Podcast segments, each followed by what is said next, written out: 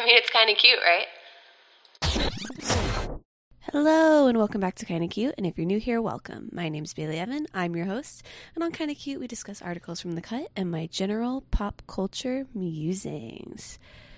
Whew, y'all, the last weekend wrecked me, and now I feel like I have to go do it all over again. So last week was my little brother's college graduation, and weirdly, it was on a Thursday.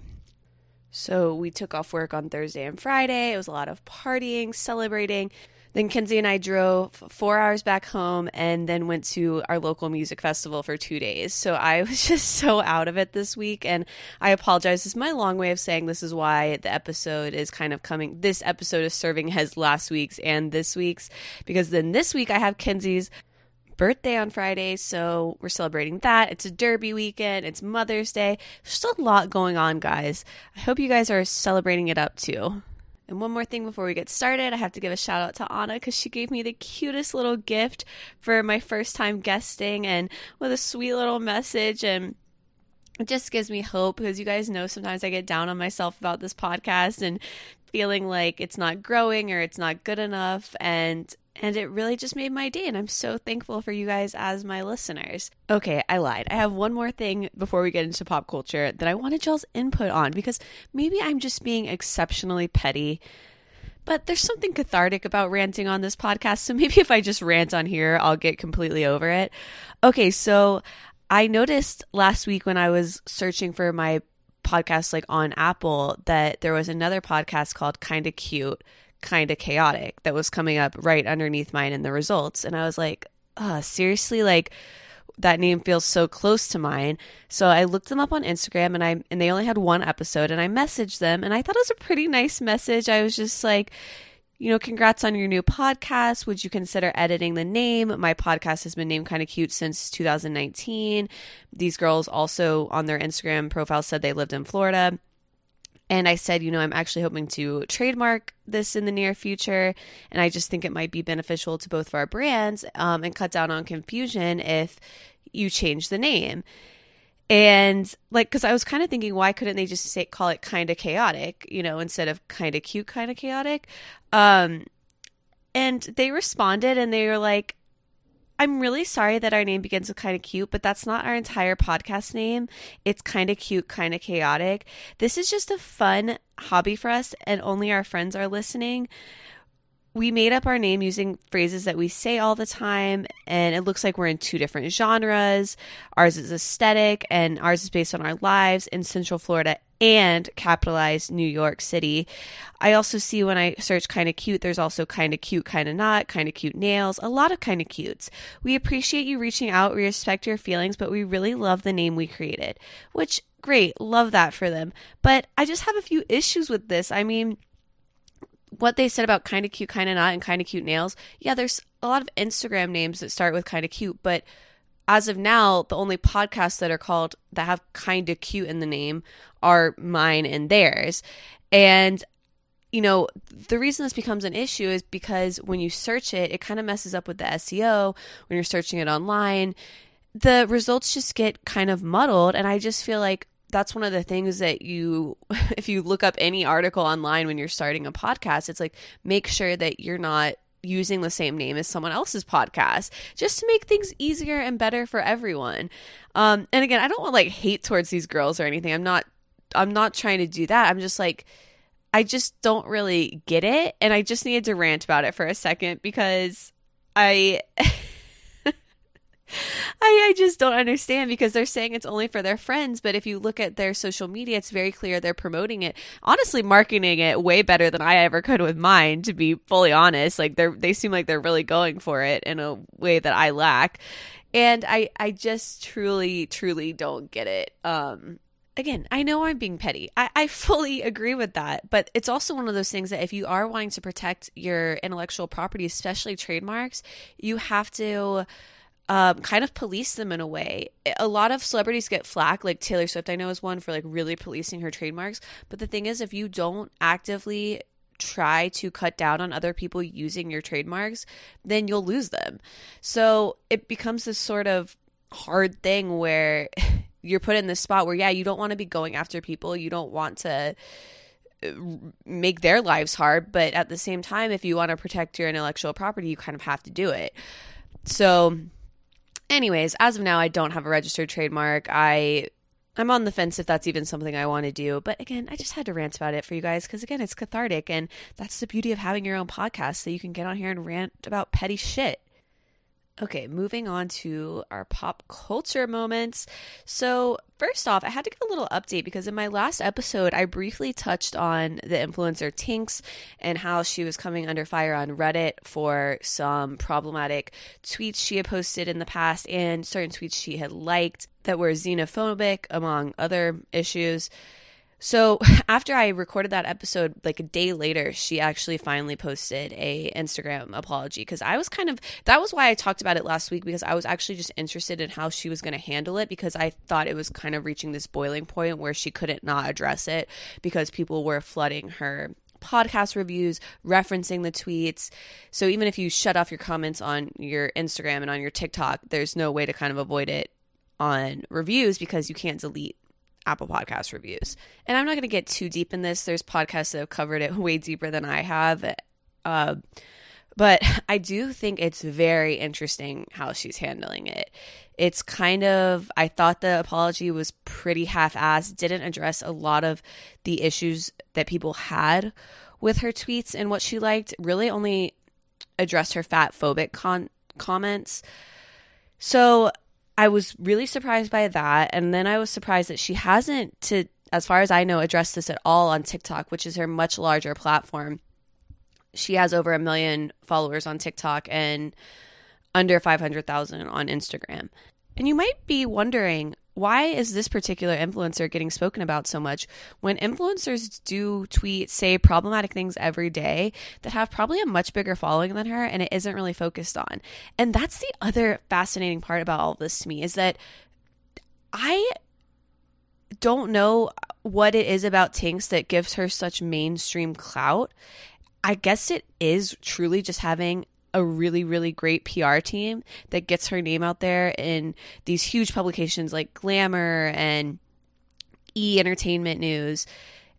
But I that's the other wrinkle to this. It's like you have this amazing PR team that's making you kind of mainstream in a way that I think people like Emma Chamberlain really successfully have done. Yet at the same time, the same PR team didn't make sure to scrub your social media. Like it's really it's odd to me. It's like almost focusing on the wrong well definitely focusing on the wrong things. And she continues to kind of do her day-to-day actions like her ask me anythings and brand deals she's had and of course I understand that because she was probably contractually obligated. Like I know she spoke at an Amazon event which I'm sure she signed the contract before this all went down and you know, she couldn't really get out of that without breaking her contract.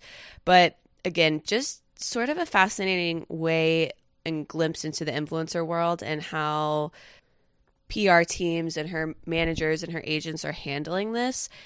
And again, I just I think they're really still kind of going for the sweep it under the rug handling of this and sort of just acting like nothing's wrong and continuing on. If it was me, like if I was her, I can't tell you guys how much I would have needed to just fully get off the internet for probably two months. Not even for saving my image or anything like that, just because mentally I think it's it's so much and to just constantly be on the internet and in the place where you're constantly being reminded of your bad actions. Oh, I mean, it's just awful. Like I, I just don't think I'd mentally be able to handle that. And beyond that, I think sometimes it's just important to step away and reevaluate what's important and and let your followers kind of do the same, like marinate away from you for a little bit. All right, let's talk about the Met for a second. I just wanted to talk about my favorite moment so far, and that is literally Emma Chamberlain's red carpet interviews. And the one with Jack Harlow is the funniest shit I've ever seen. Emma again, I already mentioned Emma Chamberlain in this episode. She is a young influencer who shot to fame very quickly, but has now been around for quite a few years, even though she's only, I believe, 20 years old. And she is such a fashion icon at this point. She's partnered with Louis Vuitton. Vogue, a lot of time, uses her for red carpet coverage. So that's what she was doing at the Met but she also walked the carpet herself. I actually really loved her look. I thought she was one of my favorites. Sorry, I'm, I'm like reapplying my makeup. One moment. You did a great job. Am I doing good? Yeah. Okay, so what are we wearing tonight? A suit, Okay, by who? Givenchy, Amazing. dark chocolate. Amazing. So are you like comfy with this stuff now? Hell yeah, I'm a vet now. You're it's a my second now? one. We're so chill right now. Yeah, we ain't tripping. Nothing internally going on No. at all. Did you have any like freak out today? Did you have like a moment today where you're like, actually, I might like, maybe I am freaked out? Did you? For sure. Okay, then yes. Okay, perfect. Oh, so you're matching my answer. I just want to make sure we're comfortable. On the same page. Yeah. What do you like get the most excited about when the Met comes around? The food, the food is so good. I know. There you go. You know what's up. I I, don't have to what's up. explain it to you. Well, I'll see you in there. Can't wait. Love you. Bye. Love ya. I'm sorry, it's too good. I had to include the whole clip, but it's really the part at the end where he goes, "Love ya, bye." she says, "Love you back," and then she just looks at the camera and she goes, it's, "It's so relatable." It's like literally like when someone you say like "Happy birthday" and you say "You too" back. Like it's just such a relatable moment. Um, and I just thought it's it's comedy to me. I don't know. I can't explain why I love it so much. Okay, the other thing I want to talk about from the Met Gala is how many dresses I saw were just not fitting in the breast area. The boobies were not supported or they just were squished. Let me let me count the ways. Okay, I thought Sydney Sweeney's looked smushed. Katy Perry's were just kind of not supported at all, looked uncomfortable. SZA, Nicki Minaj, Billie Eilish were being squeezed to the gods. And I know that's because a lot of people were going kind of a corseted route, but these poor boobs could not breathe. And I'm not just singling out the big busted girls here because there was some, you know, bustier girls who theirs looked very well uh, fitted. I thought Megan Thee Stallion's, hers fit perfectly. Lizzo's, hers fit well but these other gals were just being squished and i i literally don't understand how they go to multiple fittings for this and then the designers were like yeah that looks good. Like that them having their boobs squeezed to death is the look we're going for did anyone else notice this? Like i that to me was the biggest trend on the red carpet the boobs not being taken care of. And then you had people like cara delevingne and addison rae at the after party because you know how they switch into different looks for that after party? They were both wearing visible pasties that look identical to the hollywood glamour ones i buy from cvs so cara delevingne's were pasties that were spray painted gold literally just looked like regular old plastic pasties. Addison rae for the after party had on a completely sheer black top like she had on underwear that were black a sheer overdress but you could completely see her pasties through the dress. And i just feel like okay if you're going to show your pasties why are you wearing the cvs ones? You know like why aren't we giving you something a little cuter than that?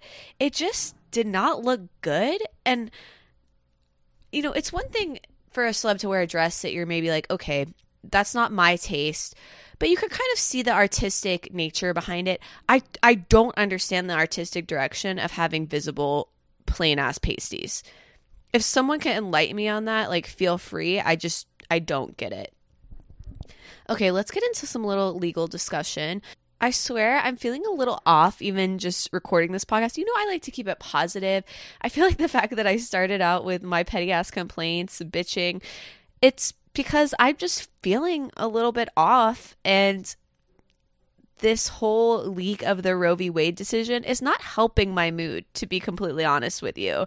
I I'm just I, I'm I'm at a loss for words. Like I I really am reading that opinion.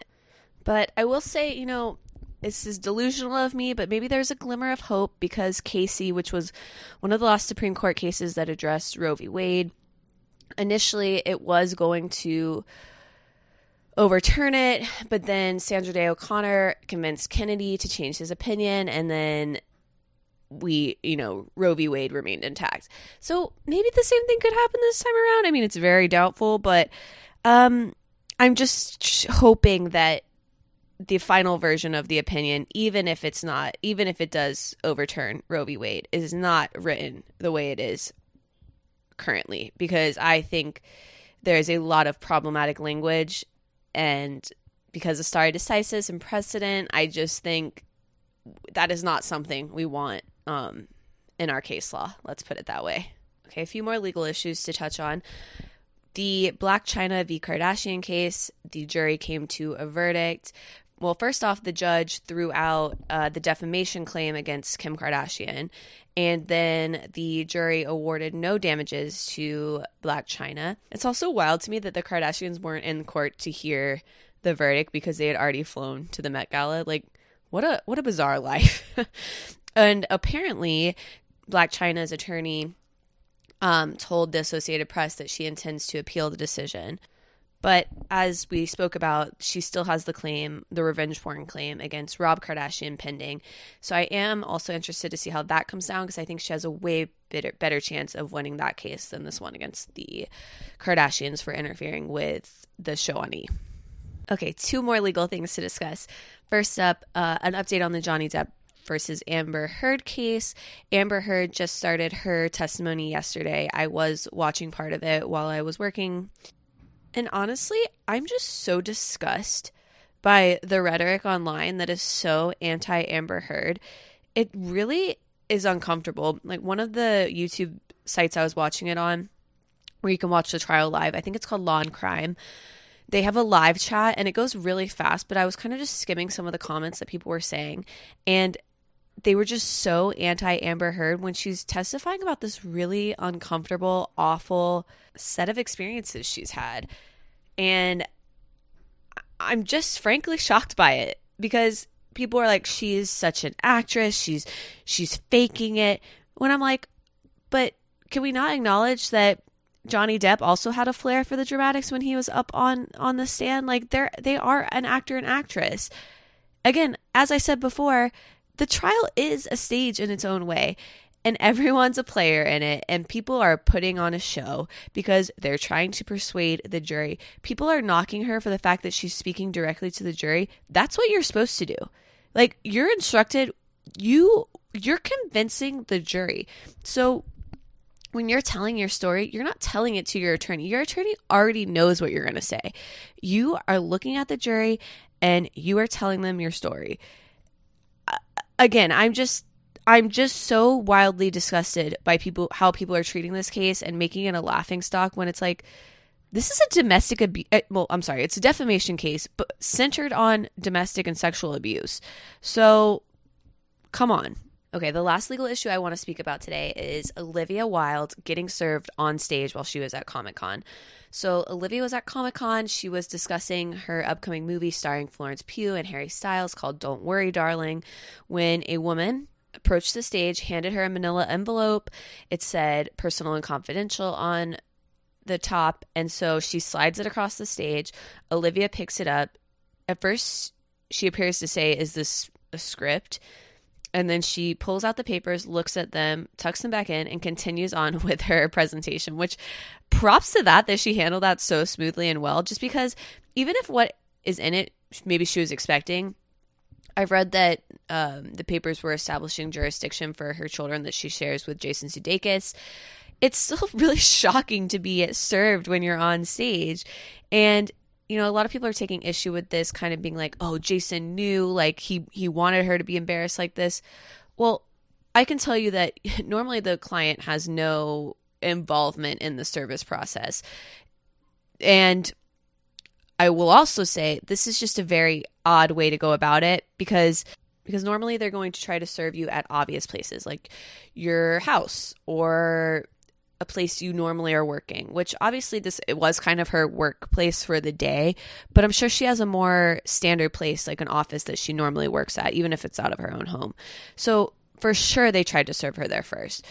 I would think this would only be done after multiple times of not being able to serve her. But this is where it becomes interesting, and Jason potentially could have become involved because if they're really struggling to serve her, they could have said to Jason, like, where is an easy place for us to get access to her and be able to serve her these documents? And then on top of that, at least in Florida, the parties can agree to waive service. So, as long as you're able to reach out to Olivia's attorney, which I would think Jason would know who her attorney is, So his attorneys could reach out to her attorney and say, Are you willing to waive service and accept service of this lawsuit? And you would provide it to the attorney, and they would accept service on behalf of their client.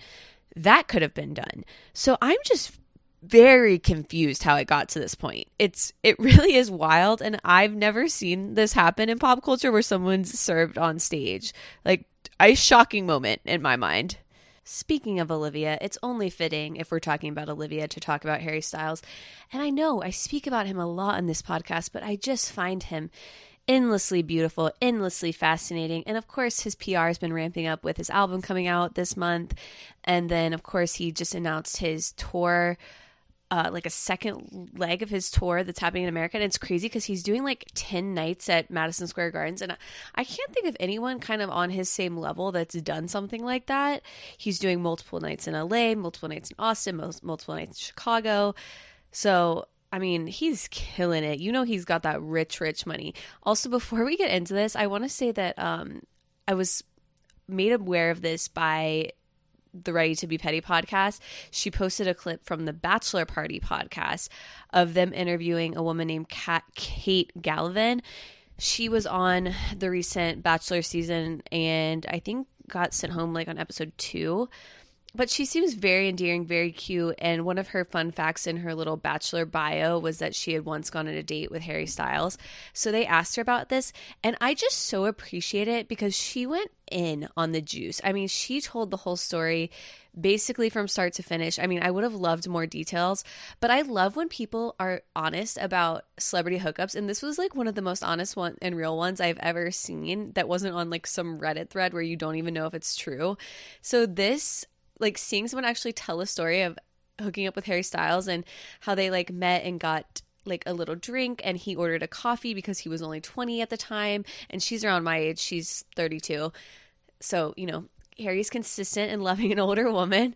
And then they went their separate ways and then he texted her and was like want to meet up to get a drink before you go to this iggy azalea concert that she was going to? And then they met up at the house and like right as she opened the door, he threw her against the wall. Like I was just living for all the details. I want to have a conversation with her just to get more details. and also, it was very clear that they met through Jeff Azoff, and that man just has his little fingers up in everything.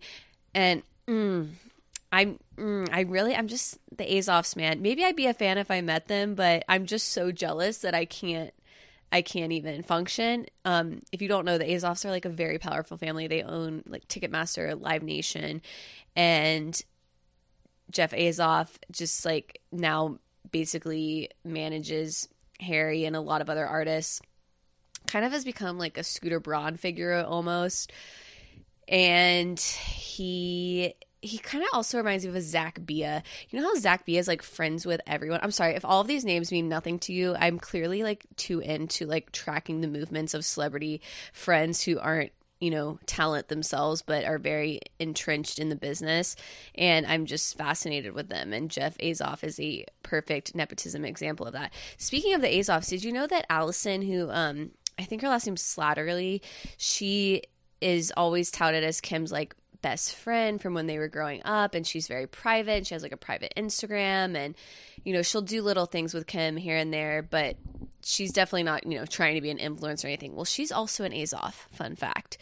So again i think that's kind of like why kendall ended up dating harry because the kardashians are friends with the azoffs and then harry's friends with jeff azoff fascinating. I'm telling you i could do like a whole deep dive episode on the azoffs and I'm sorry, just to correct myself, I misspoke. Her name's Allison Statter, and Irving was CEO of both Ticketmaster and um, executive chairman of Live Nation. And then he started the Azoff MSG Entertainment, which is a venture with Madison Square Garden. So as you can see, it makes perfect sense why Harry would be having 10 shows at MSG. Um, it's all connected, guys. Okay, finally, with that very long interlude, now we can get into the Better Homes and Gardens interview with Harry Styles. It's titled Exclusive Harry Styles Reveals the Meaning Behind His New Album, Harry's House, by Lou Stoppard. I mean, honestly, this is a genius pairing. We have Harry's House doing a interview with Better Home and Gardens, like get it, house, home. I mean, so clever. And I also stalked the author of this article and she seems happily engaged, but touche to her for having this interview at a public pool and getting Harry to take his shirt off and swim with her. Uh, apparently, she and Harry are both very into swimming in cold water for exercise, which is fair. Swimming is obviously very good, very hard. Um, that's why I don't do it. He says, I feel like people who have discovered cold water swimming are just so happy for you that you've also found it, Styles said. But then later in the article, it's revealed that he got so cold swimming two lengths that he was shaking when they got out and they had to go find a nice warm spot to send, sit in. Um, and I just found this whole article like very delightful from start to finish. I think Lou, if I could call her that, did a great job. Um, just having a kind of nice and revealing, but not too revealing or invasive conversation with Harry. And I thought, I'm just going to read some parts that I found that struck me. And, you know, he's talking about his experience in COVID. And she writes, he was suddenly just another young guy in a house share trying not to bug his roommates. And he came to realize that he had kind of been following this pattern of avoidance in his past relationships and friendships. He said, whether it was with friends or people I was dating, I was always gone before it got to the point of having to have any difficult conversations. So he used that time to commit to being a better friend, son, brother. He had honest chats during quarantine. And that's when he kind of came to this idea of home and what it really means and how it signifies belonging, peace, sanctuary. He says, I realized that home feeling isn't something that you get from a house, it's more of an internal thing. You realize that when you stop for a minute. And again, I, you know, I've thought a lot about how it's so impossible to think what it would be like to live as the most popular boy band in the world. And just that level of fame and the fanatics that come with it me being one of them. And i've never really thought about the fact that yeah, it's like so easy to just kind of move on to the next thing when you're constantly going around the world. You don't really have to commit to a moment or commit to a lifestyle or a person. It's so easy to just be like, oh, well, I'm in Australia today. You know, I can't deal with whatever's going on back there. So I thought that was a good point that I haven't seen him make before. And it seems really obvious, but I don't know. It just spoke to me for some reason. Okay, this next part's a little anecdote from the do- the author, and she says, "The day before we meet, I listened to the album in a room at Sony's London headquarters under the watchful eye of a company executive. Only a handful of people knew then about its existence, and overwhelmed by the pressure of secrecy, I briefly freaked out when I found myself audibly humming one of the songs on the train home." A, this is so cool, literally my dream. B, I would also be humming it in the train and be freaked out. so I love that she included that detail because it's just so fun. And then again, I think this is just like me fangirling over this author because she truly captured just the je ne sais quoi of Mr. Harry Styles. She writes Styles is teddy bears on your teenage bed, perfect handwriting on thank you cards, picked flowers on Sunday morning, puppies running on fresh cut grass, grandma's favorite homemade cakes. At points, he's almost daffily nice, too attentive, as if held in the throes of a decade long bout of imposter syndrome. He confirmed that he does sometimes expect that someone will tap him on the shoulder and say, The jig is up, you're done now. Surely a mask, you are thinking. No one that fancied can be that sweet. I asked Styles this myself. Is he actually pleasant, normal, sane? My producer keeps asking me when I'm going to have my big breakdown, he responds. Oh, I mean, oh, what an angel. I just like refuse to read anything about him not being an angel. But then again, I do feel so bad for him because I think that's such a, a hard level to be held to. And every human eh, deserves some grace. And I feel so bad for him that I feel like he feels this pressure to be nice to every single person he encounters, which is admirable. And I would hope I would be that way too in the same situation. But like, it's just a fact of life that we're not going to be on and happy and 100% every single moment of every single day. So I just, uh, I, oh, my heart, it just, I feel bad for him. As bad as you can feel for a very successful um, A list pop star.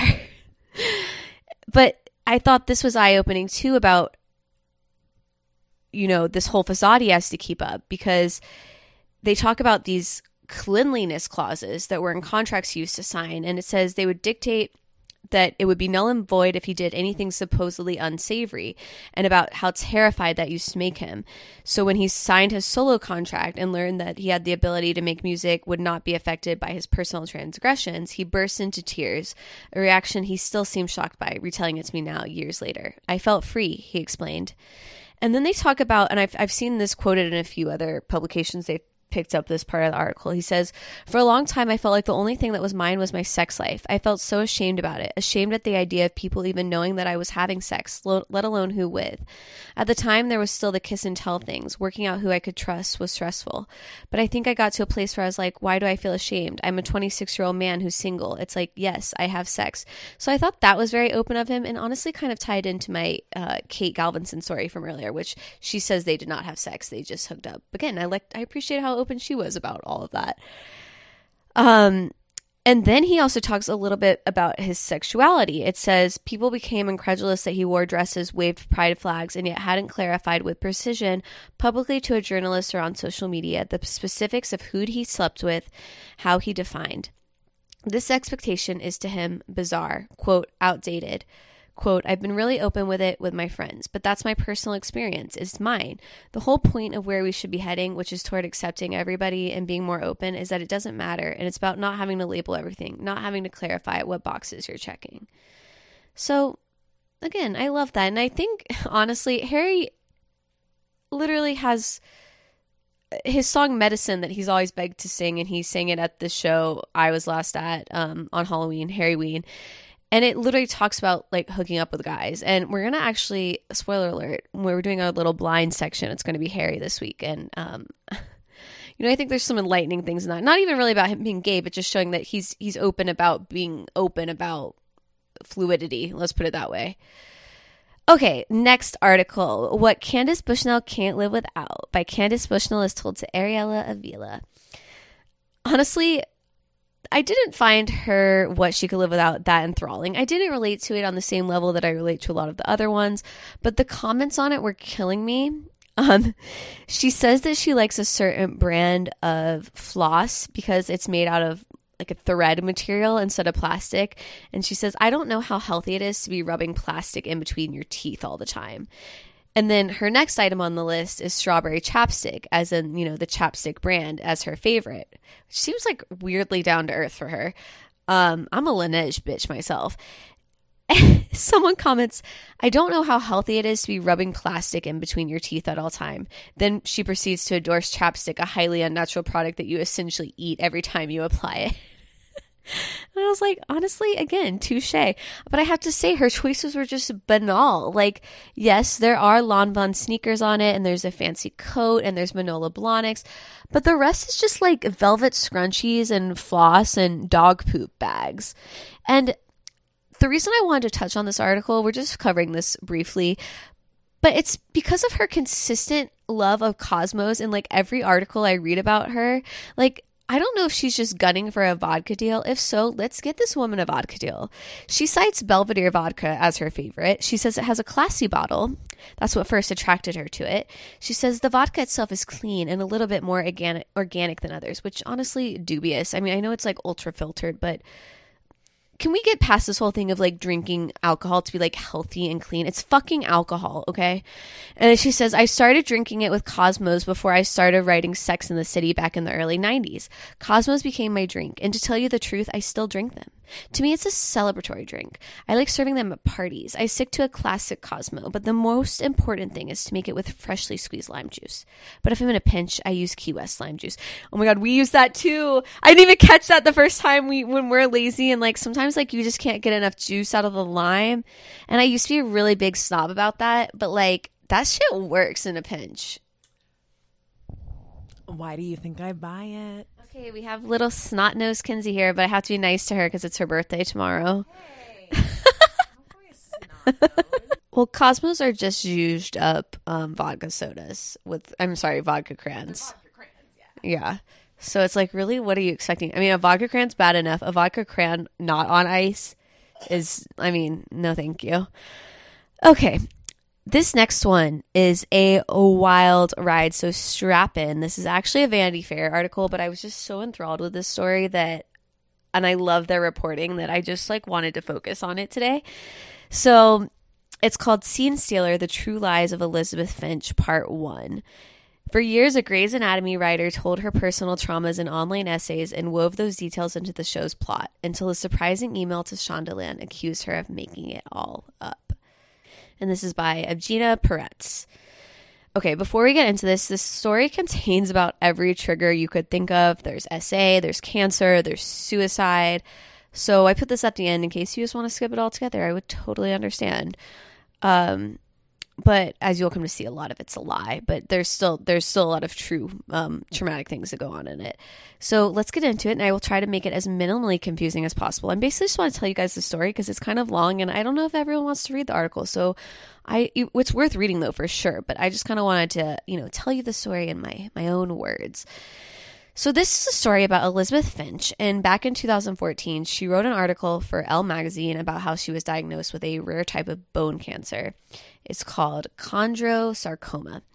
And at the time, she was actually a writer on the show Vampire Diaries, which I've never seen, but so many people love Vampire Diaries that I feel like I need to get into it at one point.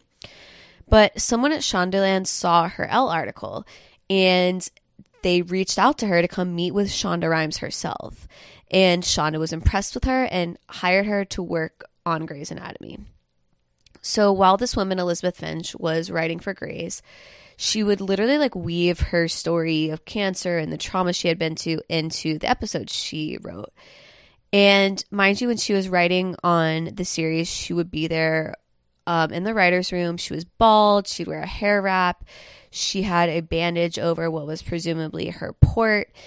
And it just seemed like everything awful happened to this woman, Elizabeth Finch. So keep these in mind when I'm about to tell you. I'm going to read this part about everything she went through. It says, Against all medical odds, due to her cancer treatments, she became pregnant. She faced the awful dilemma of aborting the child or dying if she wanted to carry it because she'd have to cease treatment, like as in her cancer treatment. So she chose to have an abortion. There was the kidney transplant she needed due to something cancer related. So for a while, she was saying that she only had um, one kidney. A dear friend was killed in the Tree of Law, sorry, the Tree of Life Synagogue massacre in Pittsburgh, where Finch went to college, which is a real life shooting that happened. Uh, many people were killed.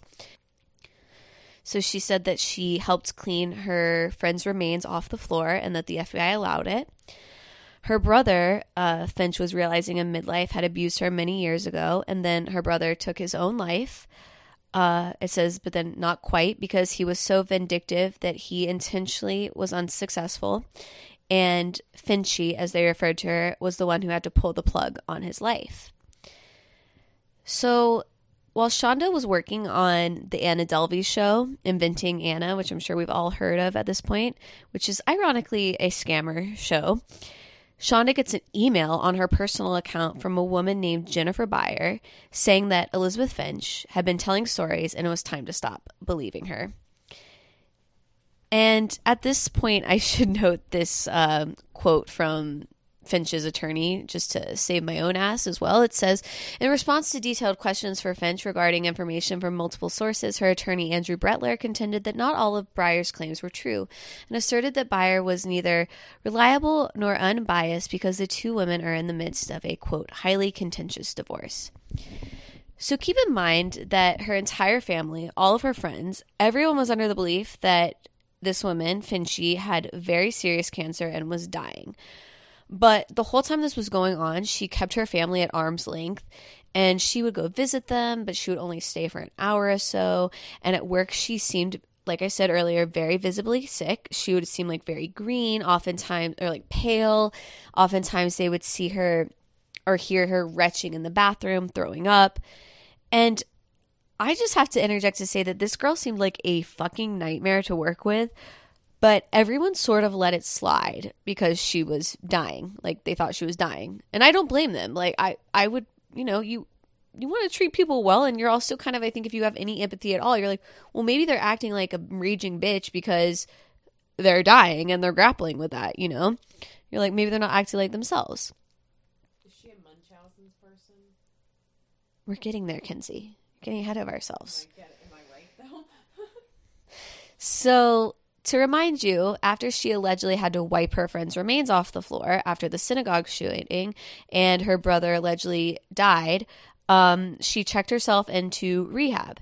But at that time, she had not told her uh, coworkers about her brother, you know, dying. So she checks herself into this rehab and she uses the name Joe. And of course, this was the name of a character on Grey's that she had written. So she didn't use her real name. And this is where she actually meets Jennifer Beyer, i.e., the woman who wrote Shonda the email. So, and as you could tell by that lawyer note, they end up being together, like spoiler alert. So Jennifer was also at rehab and she is a nurse and she has been through considerable real life trauma um, and she was abused by her husband. But she strikes up a friendship with Finchy at the rehab, and this ends up blossoming into a relationship.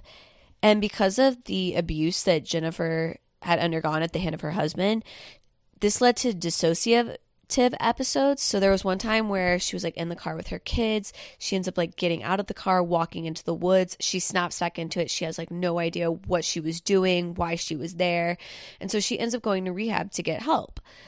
So eventually these two again, their relationship gets closer and closer. Jennifer goes from Kansas to stay with Finchy in uh, Hollywood. I believe Finchy comes to Kansas. But this is when the cracks start to show. So remember how we mentioned at the earlier that Elizabeth had a kidney transplant, like she needed one, and that she only had one kidney for an amount of time. So first off, she says that Anna Paquin helped her with her kidney issue, and she actually did know Anna Paquin, the actress, because before Vampire Diaries, she was working on True Blood. So I just thought that was an odd. we will get to that further in a second.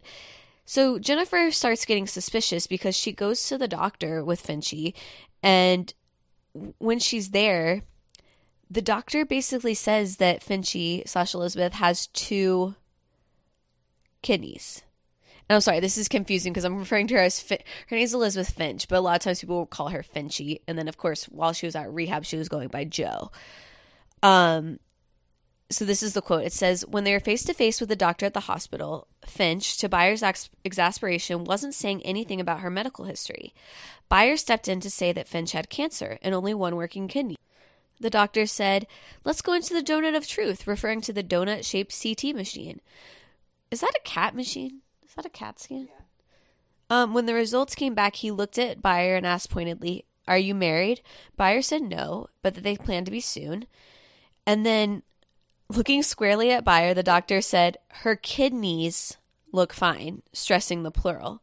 After they were discharged, Finch dismissed the wording. He probably just meant that my one working kidney looked fine, she said. They don't care about my pain. okay, so here's where we get back to Anna Paquin. So Finchy invites Beyer to come stay at her house in California a beautiful spread she'd seen pictures of in their room at the treatment center. It was just the escape Beyer needed. The house was in Ojai, the most heavenly place she'd ever seen. Beyer wondered how she could afford it all. Finch told her that it was Anna Paquin's house. That much was true, but that she owned part of it. Finch does not own part of Paquin's house, a source confirms, nor does Paquin have anything to do with Finch's kidneys. so I'm glad we cleared that up. Okay, so remember that this whole time Elizabeth is telling Jennifer that she has cancer, but she does not tell her that her brother is dead, like she ends up telling the people she's worked with. So she had to keep up these lies like separately. And eventually Jennifer and Elizabeth get married, but then Beyer starts getting a little suspicious. So she starts scrolling through Elizabeth's Facebook and she scrolls all the way back to the day that the synagogue shooting happened. And she found that Elizabeth had just been out with her friends, and the next day when she was supposedly cleaning up her friend's body, she was just again out with friends. So it says a chill went through Beyer's body. She continued scrolling more frantically now. Here are pictures of Finch when she had a bald head, yet her eyebrows and eyelashes were still full. As a nurse, she knew that chemo patients who lost their hair often experience the loss of their body hair, like brows and lashes. She found pictures that showed the bandage over was presumably a port scar. A port scar? Finch didn't have one. Beyer knew her body as intimately as a person could. The bandage itself looked shoddy, wrinkled, and open at the edge in places which would allow for infections. So this is when the fear really starts getting her. She's like, "Oh shit, something is up." So finally, Jennifer confronts Elizabeth about all of this, saying like, "I knew you were targeting me, mirroring me. Um, I don't think the details about the shooting were real. Basically, that you were faking this stuff with your brother Eric." And she just says, "Yes, yes." And then um, it's been confirmed that there was no one named Elizabeth Finch at the cleanup in Pittsburgh. And Jennifer says that she showed no emotion. And obviously, that kind of creeped her the hell out. So there comes a point where Jennifer's just so down and disappointed. She literally checks into a hotel thinking she's going to kill herself. And fortunately, she ends up not going through with it. Thank God. But after she confronts Elizabeth about this, Elizabeth is still not telling people the truth. And she's like begging her to tell her family, her friends, everyone. And then somehow Jennifer comes across an email from work. And this is when she realized, like, from Elizabeth's work. And this is when she realizes that she had been telling her coworkers that her brother was dead and you know how there's all these different stories going on and this is when she reaches out to shonda and the showrunner at the time was krista vernoff and then she finally got a call from disney hr so at this point all of elizabeth's ex coworkers are like you know the rumor mill is swirling and they learn that Eric Finch is alive. He works as a doctor in Florida. I looked him up. He's still very much alive. He actually works in um, Sebastian, Kenzie. And they reevaluated everything that they had known about her. Like, oh my God, you know, was she laughing because she was tricking all of them when she would like awkwardly laugh when they were riding together? The first cancer episode she wrote um, based on her was called Anybody Have a Map, which is a song from Dear Evan Hansen, which is literally about a compulsive liar. Uh, like all these other weird things that they're like, is this just coincidences or was she just like this manipulative and crazy the whole time? So I apologize if you're hoping for a very satisfying wrap up to all of this, but unfortunately, like there is no answer to why she did all this. Like literally everything was a lie. The only thing that she maintains is true is that her brother sexually um, assaulted her when she was younger. Everything else she has owned up to being a lie, according to Jennifer. Um, again, they are going through a contentious divorce trial, but I am just like, I don't know, this sh- story, it just is so wild to me because Kenzie was like, "Oh, is it Munchausen's?" And I'm like, "Well, I guess it kind of is Munchausen's, but it seems like more sadistic than that and like on another level. So again, I couldn't get to every detail in this story. It's very long. Like I said, it's a two-part lengthy article, but it's definitely worth reading. And if you just want to have like your mind blown. Um okay, for our blind items, like as promised, uh it's about Harry Styles. So I actually pulled 3 oh, should I call, should I discuss all of them? I think I might because they're all just kind of funny. So again, blind items, grain of salt. Not for sure if there's any truth to any of these. They're kind of just for fun in my mind. Um, and I'm just going to discuss with you if I think there's any truth to them. And I'm going to plug in Harry's name instead of saying A plus list boy bander. So it just makes it a little easier to read. So it says, speaking of music videos, Harry Styles wanted to make out with a guy in the video, but the record label said no.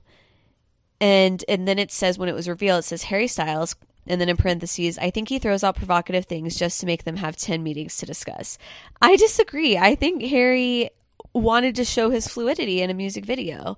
And he, I would think it has to be lights up because he's like writhing all over. It's kind of like orgy vibes. So I fully think he probably wanted to kiss a guy in that. Maybe not even for his own. I just think he wanted to like cause a little stir, you know, and it fit with the theme of the video. Okay, the next one, and that was from January 29th, 2020. The next one's from July 20, 2021. And this is, of course, about Harry Styles and Olivia Wilde. It says, It sounds like a plot point from Forgetting Sarah Marshall. But Harry Styles failed to mention to his, in quotations, girlfriend he was going on tour for several months in the fall. Will she talk him into a documentary so she can tag along? I.e., Olivia Wilde. this one I just think is so stupid. Like, these are from Crazy Days and Nights, and Enty is very set on the fact that Olivia and Harry are a PR couple. I truly don't think they are. I've said that before on here. Like, I think they're they're pretty serious. I'm sure they they set up like tabloid things and whatever, and like they know when they're gonna be paps and when they're not. Like, I think there's a PR element to it, of course, but I've never doubted like the veracity of this relationship or that she's a beard for him. I really don't think that. And um I just can't imagine like how would she not know he was going on tour? Like I just think this whole blind is ridiculous. Like no, absolutely no. I'm saying false on that one. Okay, this next one. Olivia Wilde, who's in a heavily publicized fake relationship, has offspring. Again, he just does not believe they're a couple. They, as in Olivia Wilde's children, recently performed a song about a sweet fruit at their summer camp, i.e., watermelon sugar. And the audience was Jason Sudeikis, who filmed it and looked uncomfortable. The camp posted it to their Insta until Jason Sudeikis complained and it was taken down. I mean, that one's probably verifiable. I just I don't know how to find. Let me see if I can Google it really quick. Okay, no luck. Could not find a concrete answer. So I don't know if Jason just had it completely scrubbed off the internet, but I couldn't find anything reporting on it. So I don't know if someone if someone has the lowdown on that. Um, let me know. But I think I just thought that one was kind of funny too, guys. I don't know. Am I a child? but also, I would think he probably wanted it down because he didn't want his kids like on the internet, you know, connected to that. Like I totally get that. I completely respect not wanting your kids to be caught up in the tabloid culture or in the public eye at all. All right, guys, I hope you enjoyed this episode. I made it a little longer this week to make up for the fact that I was MIA last week. But of course, we have to end with my legit shit. I will keep it short and sweet, but I love a fake eyelash, and my favorite at the moment is the Kiss My Lash But Better Lashes. These have become my go to. Kenzie's also gotten really good at putting on fake eyelashes, so I make her do it for me every time, and it's like having my own little glam team here. I'm telling you, these are so like if you like a natural, not too long, because the way my eyes are, if my lashes, like fake lashes, are too long, they literally hit my eyebrows, and it's just, it's not comfy. It's not a cute look. These are perfect. They flare out really beautifully. They're like $5. I buy them in bulk because I I mean, you can rewear them a lot. I've reworn them tons of times. I just kind of rewear them until they get too grimy where it looks disgusting. Um, which is honestly probably only like three times. And I just love them. So I have a link in the show notes. If you want a little fake lash moment, but you don't want to commit to something really dramatic, give these a try. All right. Thank you for listening. I'll see you next week. Bye.